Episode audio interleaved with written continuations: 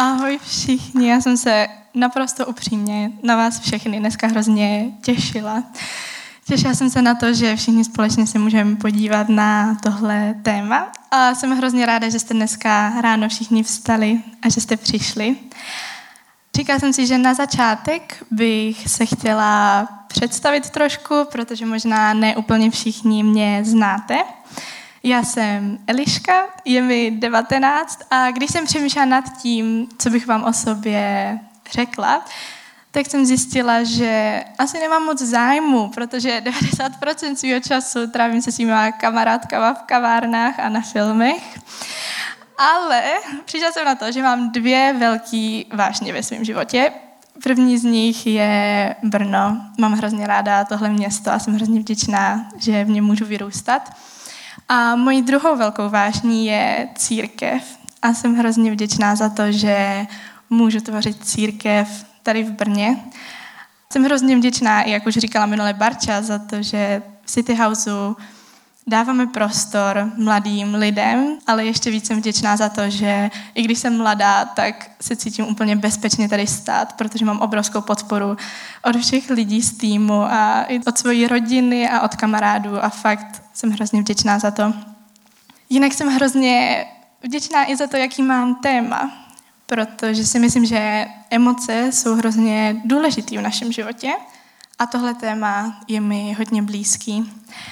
A myslím si, že je hrozně důležitý o svých emocích mluvit, už jenom proto, že úplně odmala každý z nás slýchá různé věty na to, jak se máme cítit. Určitě si pamatujete, že když jste vyrůstali, moje maminka samozřejmě ne, protože je skvělá, ale když jste vyrůstali, tak jste slyšeli věty jako nebul, neřvi, nebreč, nebo ti k tomu dám důvod. Nebo když jsme byli ve vztahu, tak náš partner nám řekl, že moc vyšilujeme, že něco moc přeháníme. Víte, kolikrát se mi moje kamarádky omluvily za to, že se přede mnou rozbrečely? Proč? Zároveň v naší společnosti přikládáme emocím hrozně důležitý faktor v našem rozhodování. Slýcháme věty jako, když to tak cítíš, tak to tak udělej. Běž, kam tě vede tvoje srdce. Nebo když se bavím se svýma kamarádkama, tak mi říkají, já vlastně ještě nevím, co udělám. Uvidím, jak to budu v tu chvíli cítit. Rozhodnu se podle emocí v danou chvíli. A podle mě je hrozně důležitý vnímat svoje pocity zdravě a naučit se s nima pracovat. Jsou dva způsoby, jakýma se jako lidi vyrovnáváme se svýma emocema, jak k nim přistupujeme. A první z nich je, že je nechceme pustit k sobě, anebo nás tak pohltí, že nejsme schopni vůbec fungovat. A oba dva tyhle postoje jsou extrémy a je hrozně důležitý v nich hledat balanc. Bůh stvořil člověka s emocemi a věřím tomu, že jsou pro nás dobré. V Biblii, v knize Kazatel, se na začátku třetí kapitoly píše, že vše pod nebem má svůj čas a potom následuje výčet různých protikladů o životě. Ve čtvrtém verši se píše, že je čas plakat a čas smát se, čas rmoutit se a čas tancovat. A já si myslím, že tyhle verše přesně popisují ten balanc, který je důležitý nastavit v našem životě. Protože tahle pasáž nám říká, je čas na to prožít své emoce, ale zároveň říká, že tenhle čas jednou skončí a přijde i čas na něco dalšího. V první části svého kázání bych chtěla mluvit o tom, proč není dobré potlačovat své emoce a jaké důvody nás k tomu někdy vedou. Řekla bych, že první důvod, který nás vede k tomu, že své emoce v sobě potlačíme, je, že se navzájem hodnotíme a porovnáváme. Jak bychom se měli cítit, jak bychom tuhle situaci měli prožít. Díváme se kolem sebe, jak ji prožili ostatní lidé. Dáváme nálepky sami sobě a i lidem kolem nás na to, kdo už má právo na to se tak cítit, kdo už má právo na to takhle svoje situace prožít. Často, když za náma někdo přijde a něco nám svěří, tak nám v hlavě běží, že ale já si zažívám to stejný, nebo já si zažívám něco mnohem těžšího a nebereme to vážně. Ale porovnávání do prožívání našich situací nepatří. Kdybychom měli takhle fungovat, tak nikdo z nás nikdy nemůžeme vyřešit nic. Vždycky budou lidi, co si budou cítit hůř než my, vždycky budou lidi, co budou zažívat těžší situace a my tak nemůžeme přistupovat k ostatním lidem ani k nám samotným. Dovolme si mít problémy a dovolme lidem kolem nás mít problémy, které nám samotným možná nepřipadají tak důležité a berme je vážně. Dovolme si mít my problémy. Dovolme si ostatním lidem mít problémy. Dalším důvodem, proč sobě své emoce potlačujeme, je, že nechceme být ti problémoví, nechceme mít těžký život, chceme to uzavřít sobě a nechceme to házet na ostatní lidi. Ale už jak říkala minule Barča, na začátku Bible jedna z prvních vět je, že není dobré, aby člověk byl sám. Potom později v Novém zákoně Ježíš říká, neste břemena jedni druhých. My nemáme emoce držet v sobě. Protože potlačení našich emocí vede mnohem často k jejich zesílení, zatímco opravdu si dovolit cítit to, co se nám stalo, vede k jejich uzdravení a zeslabení. Když se podíváme na různé situace lidí kolem nás, kdo si opravdu dovolil sám sobě prožít svůj rozchod, rozvod svých rodičů, různý rodinný situace.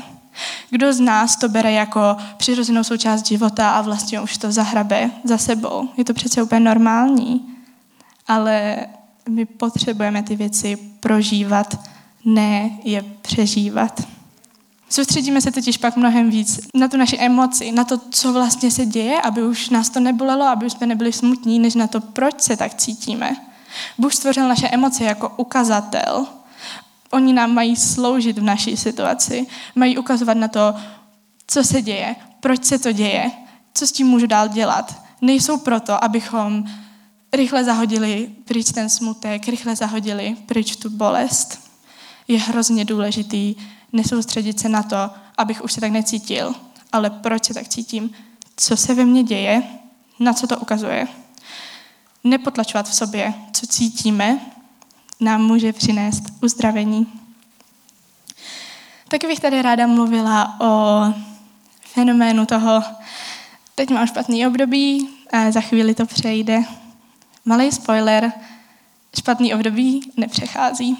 Vždycky se vrátí a ještě s větší intenzitou, protože byly neřešený. Špatné období nám něco signalizují a stupňují se. Navíc v našich životech se hrozně často může stát, že přijde situace, která prostě neodejde. Situace, která zůstane v našich životech pořád. Když mi bylo deset, tak se mi narodil brácha Matoušek a jemu byl diagnostikovaný Downův syndrom. Rychle jenom vysvětlím. Je to onemocnění, ve kterém má člověk strojený dvacátý první chromozom. Všichni ostatní máme chromozomy v páru, on tam má tři. A v podstatě to znamená, že do jeho D N A je vepsaná nějaká věc navíc, která způsobuje mentální retardaci nebo svalovou hypotonii a jsou s tím spojený spoustu dalších onemocnění. Znamená to péči o toho člověka ve spoustě případech na celý život. A já jsem v téhle situaci nemohla čekat, až to odejde. Kdy to odejde. A takovýchhle situací je v našem životě strašně moc, který můžou přijít. Může se nám stát, že nemůžeme mít děti. Může se nám stát, že se nám narodí dítě a my teď nevíme, jak se s tím máme vyrovnat. Může se stát, že budeme mít psychicky nemocného člena rodiny. Může se stát, že nebudeme mít rodiče, anebo budeme mít rodiče, kteří ale nestojí o vztah s námi. To jsou situace, které my nemůžeme vyřešit a oni prostě neodejdou. A já si myslím, že v téhle situaci je strašně, strašně důležitý nezlehčovat ji, ale říct to všechno Bohu. Bůh se nebojí našich emocí a nebojí se toho, co mu řekneme. Když se Matoušek narodil, tak jsme ještě nějakou dobu neměli tu diagnostiku. Doktoři to podezřívali, ale potřebovali ještě udělat nějaké testy. Naši rodiče se tehdy rozhodli, že nám to neřeknou hnedka, že počkají na tu zprávu. A mě bylo tehdy deset a já nevím proč, ale nějakým způsobem jsem to prostě vycítila.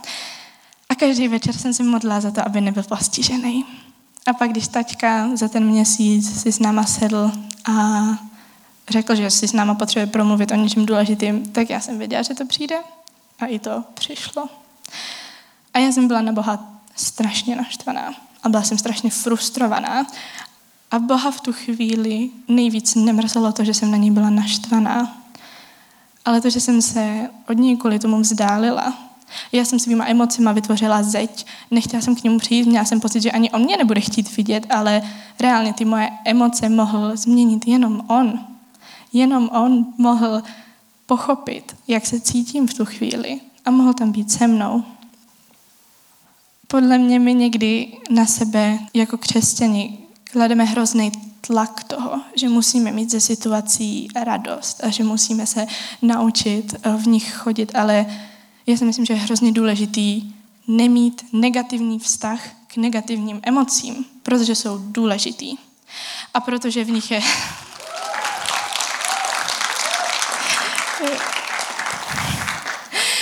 Protože v těch emocích je hrozná hloubka, je tam spojení, je tam pochopení, je tam blízkost s Bohem, jakou nemůžete zažívat nikdy jindy.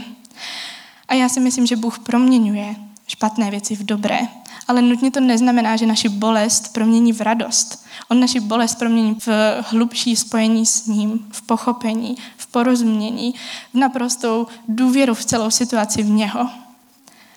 Zároveň celá ta situace mě naučila obrovské pokoře Bohu a opravdovosti před ním. Protože když se vám děje takováhle situace v životě a slyšíte, že Bůh je dobrý a že vás miluje, tak to úplně cítíte. Není to úplně věta, kterou byste dokázali říct a natož ji říct upřímně. A já si myslím, že je fakt strašně důležitý přijít za Bohem a neříkat to, co necítíme, ale říct, že Bože, já to teď tak necítím. Já nevím, jestli mě miluješ. Já nevím, jestli jsi dobrý. A nechat ho, aby mě o tom mohl přesvědčit. Já věřím tomu, že Bůh je dobrý a věřím tomu, že mě miluje. Kvůli tomu, že jsem mu řekla, že to tak necítím a on tam byl se mnou a on neodešel. Není dobré potlačovat své emoce, protože sami nezmizí, ale vrací se. A také proto, že můžou přijít situace, které z našich životů sami neodejdou. Přicházejme k Bohu upřímně a otevřeně se vším, co cítíme. V druhé části svého kázání bych chtěla mluvit o tom, co dělat, když nás naše emoce unáší, co dělat, když jsou tak silné, že už ani nevidíme realitu. Je důležitý naučit se mít své emoce pod kontrolou. V Biblii v Galatským v páté kapitole se píše, že ovoce Božího ducha však je láska, radost, pokoj, trpělivost, laskavost, dobrota, věrnost, tichost a sebeovládání. Pro tohle kázání je hrozně důležitý slovíčko sebeovládání. Každý z nás máme sami sebe v moci a můžeme svoje emoce kontrolovat. A já mám pár tipů na to, jak se emocema nenechat unést. První z nich je, nastav si hranice. Pokud vím o svoji emoci, kterou mám v sobě a mám s ní problém, můžu si nastavit hranice. Možná to nejde úplně se všema emocema, ale úplně krásně to jde například se strachem. Pokud mám panický strach ze tmy a mám strach jít do sklepa a jít ve tmě po ulici, nebudu se dívat na horory, nebudu poslouchat krimi příběhy. Pokud mám strach z pandemie, z koronaviru, nebudu číst všechny články, co na mě vyskočí. Je hrozně jednoduchý, když jsme přehlcení věcma, nechat se tou emocí unést, ale my si potřebujeme nastavit hranici, aby nás v tu chvíli strach neovládal. Nebo pokud vím, že se nemůžu do někoho zamilovat, a to už může být úplně z jakýhokoliv důvodu, že jsem třeba zadaný, ten druhý člověk je zadaný, jeden z nás je po rozchodu, nebo prostě vím, že tohle není partner pro mě, tak si musím nastavit hranice, aby mi ta emoce nepřerostla přes hlavu. Nebudu se s tím člověkem bavit, nebudu s ním chodit ven, nebudu si s ním psát a nebudu na něj myslet. Potřebujeme si nastavovat hranice ve svých emocích, protože tyhle hranice nám pomáhají utlumit naše emoce a podívat se na ně víc z dálky. Můj druhý tip je, že ať už jsou naše emoce jakýkoliv, tak nemusí být určující pro naše chování. Nemusí tvořit naši realitu. My se podle nich nemusíme rozhodovat. A zároveň, protože se nemusíme podle nich rozhodovat, tak ani nemůžou omlouvat naše chování. Když muž odejde od rodiny kvůli zamilovanosti, tak tím omlouvá svoje špatné rozhodnutí, který udělal už dávno předtím. Když zůstáváme v toxickém vztahu, ubližuje to nám a našemu okolí a říkáme, že to je kvůli zamilovanosti, omlouváme tím naše špatné rozhodnutí. Když je člověk naštvaný, reaguje v afektu, fyzicky nebo psychicky, někomu ubližuje a svádí to na to, že ten člověk ho přece naštval, že on za to nemůže, na svoji emoci uh, svádí svoji chybu. My se nemusíme našima emocema řídit, my nad nima máme kontrolu. Často lidi říkají, že by tohle i pro sebe chtěli, že by chtěli utěšit své emoce, že by nechtěli zareagovat příště znova takhle, jak zareagovali včera a neví jak. Na změnu svého charakteru si nestačíme sami. V Bibli ve Filipským v druhé kapitole se píše, že Bůh sám totiž ve vás působí, abyste nejen chtěli, ale i dělali, co se mu líbí. Nejen chtěli, ale i dělali.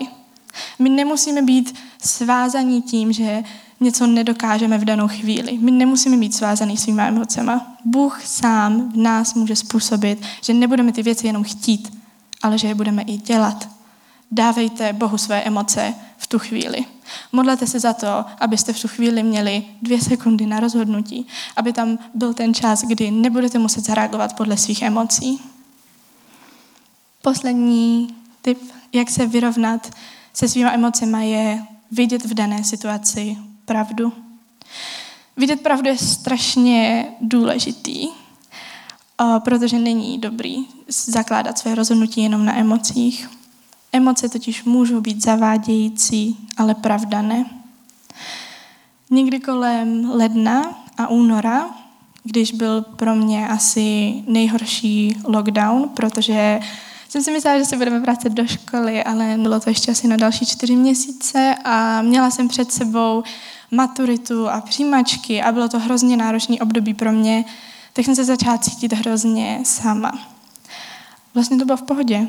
Vlastně jsem si řekla, že je to přirozený, že se cítím sama, protože se opravdu nevídám s lidma, protože je to opravdu náročný období, ale nechala jsem ty své emoce přerůst přes hlavu.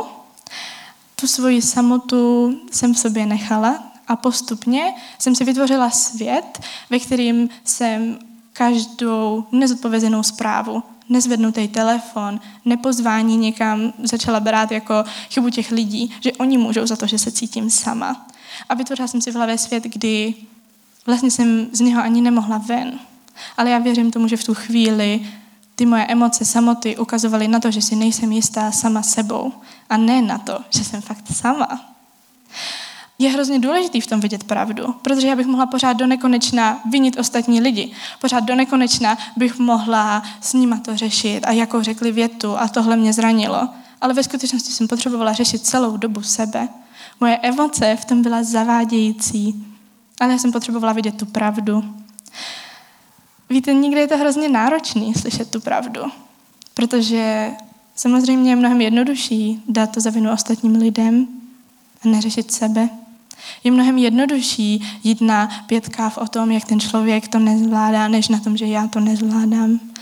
My potřebujeme pravdu do svých situací, abychom mohli ty emoce dát pryč a uzdravit se z nich. Někdy je náročný tu pravdu vidět, potřebujeme být citliví na to, co nám říkají lidi kolem nás a hlavně citliví na to, co nám dává Bůh. A fakt mu v tu chvíli dát tu kontrolu toho, že on tu pravdu vidí a my ji potřebujeme. Taky bych tady chtěla zmínit, že někdy naše emoce můžou být na nás moc a my to nezvládneme řešit sami a potřebujeme na ně odborníka. A je úplně v pohodě jít na terapii, i když jste se nezhroutili, protože právě proto tam jdete, abyste se nezhroutili. Takže... Takže pokud vám jenom bleskla v hlavě myšlenka terapie, nebo náhodou vám o tom řekl někdo další, tak to už je znamení na to, že na ní fakt máte jít. Nakonec jsem vám chtěla dát dva úplně naprosto praktické tipy na to, jak se vyrovnat se svýma emocema. První z nich je, pojmenujte je nahlas. Prostě řekněte, jak se cítíte. Sedněte si, přemýšlejte nad tím a vyslovte svoji emoci nahlas. Ona trochu splaskne a už nebude připadat tak děsivá a velká. A druhý naprosto praktický tip je, vyjádřete svoji emoci jinak. Buďte kreativní, tvořte, malujte, zpívejte, tančete, pište, cokoliv, ale donutí vás to si fakt sednout, zamyslet se nad ní a nějak ji stvárnit.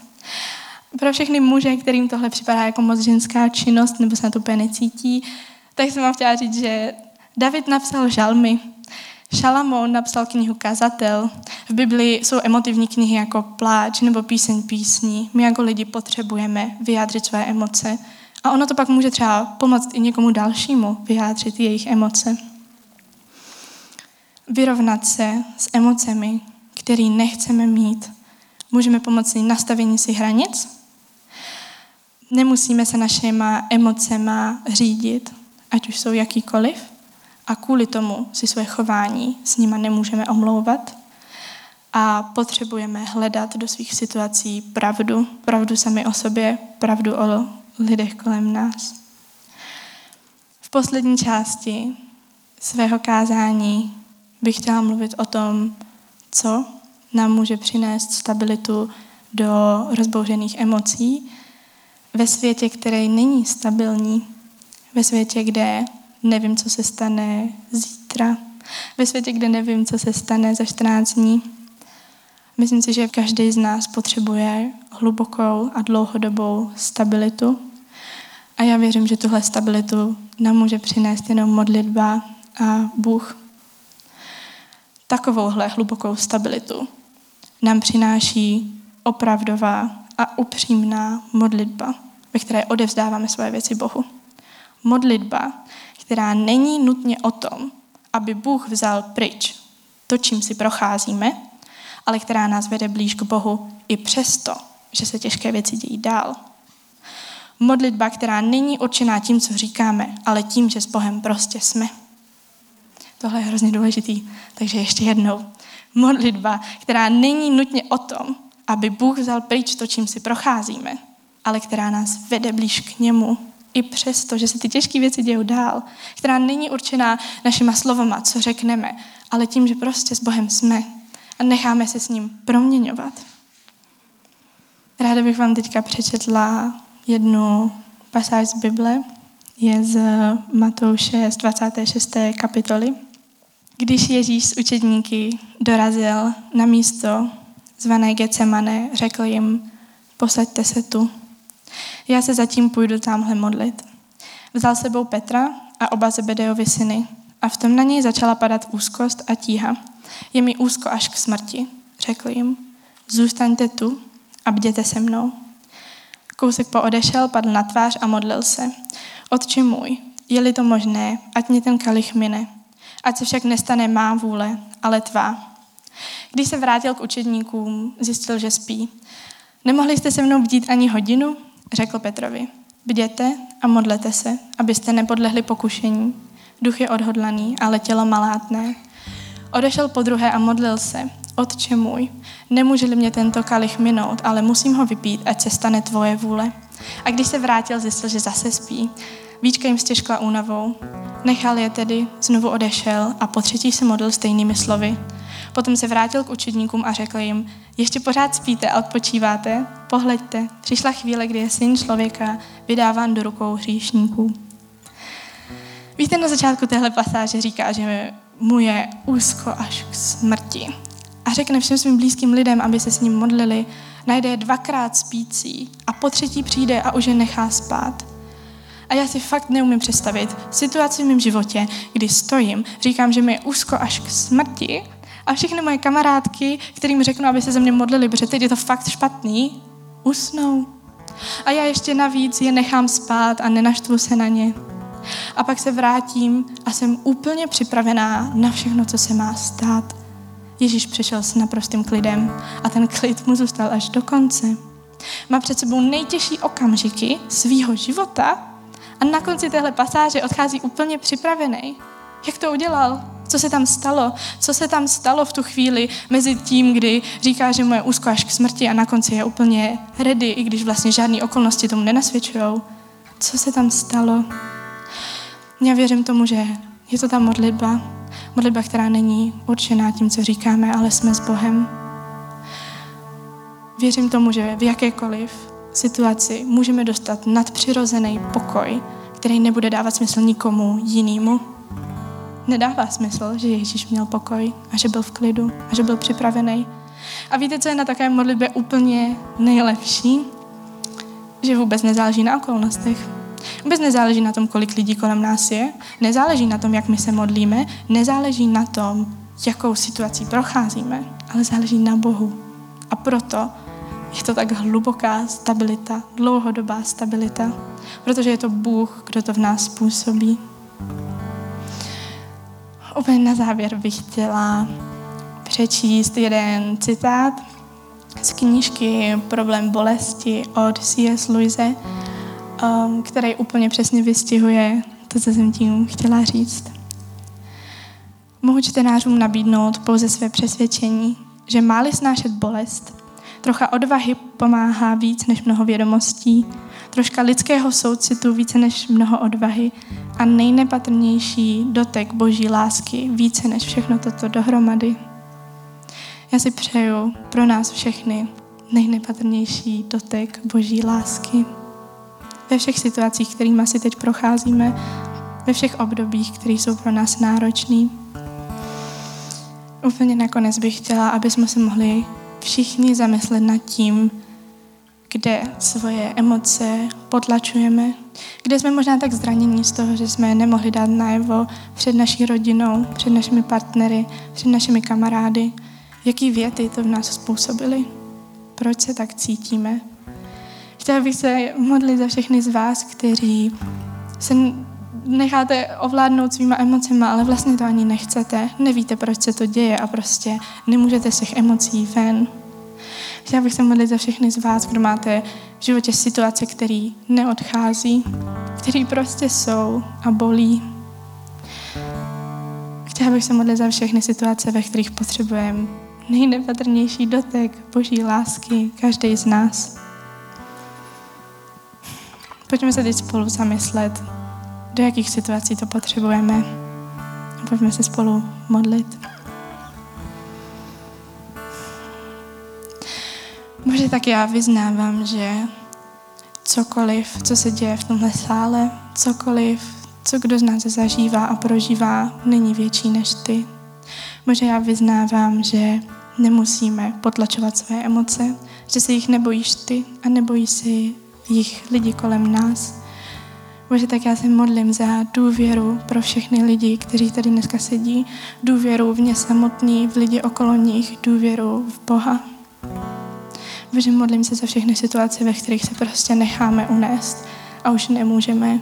A už jsme osmkrát zareagovali stejně, ale prostě ta emoce nás nenechá být, tak já, Bože, věřím tomu, že my můžeme nejenom chtít, ale i dělat to, co ty chceš. Tak se modlím za to, abys nás proměňoval. Bože, modlím se za každého člověka, který má v životě situaci, která nejde pryč. Modlím se za to, aby mohli dostat tvůj nadpřirozený pokoj, stejný, jaký dostal Ježíš. Modlím se za to, aby mohli s upřímností přijít před tebe a prostě říct, že už jim je úzko až k smrti, že už na tohle nemají. Modlím se, Bože, za to, aby ten nejnepatrnější dotek tvojí lásky mohl každýho z nás dneska tady proměnit. Amen.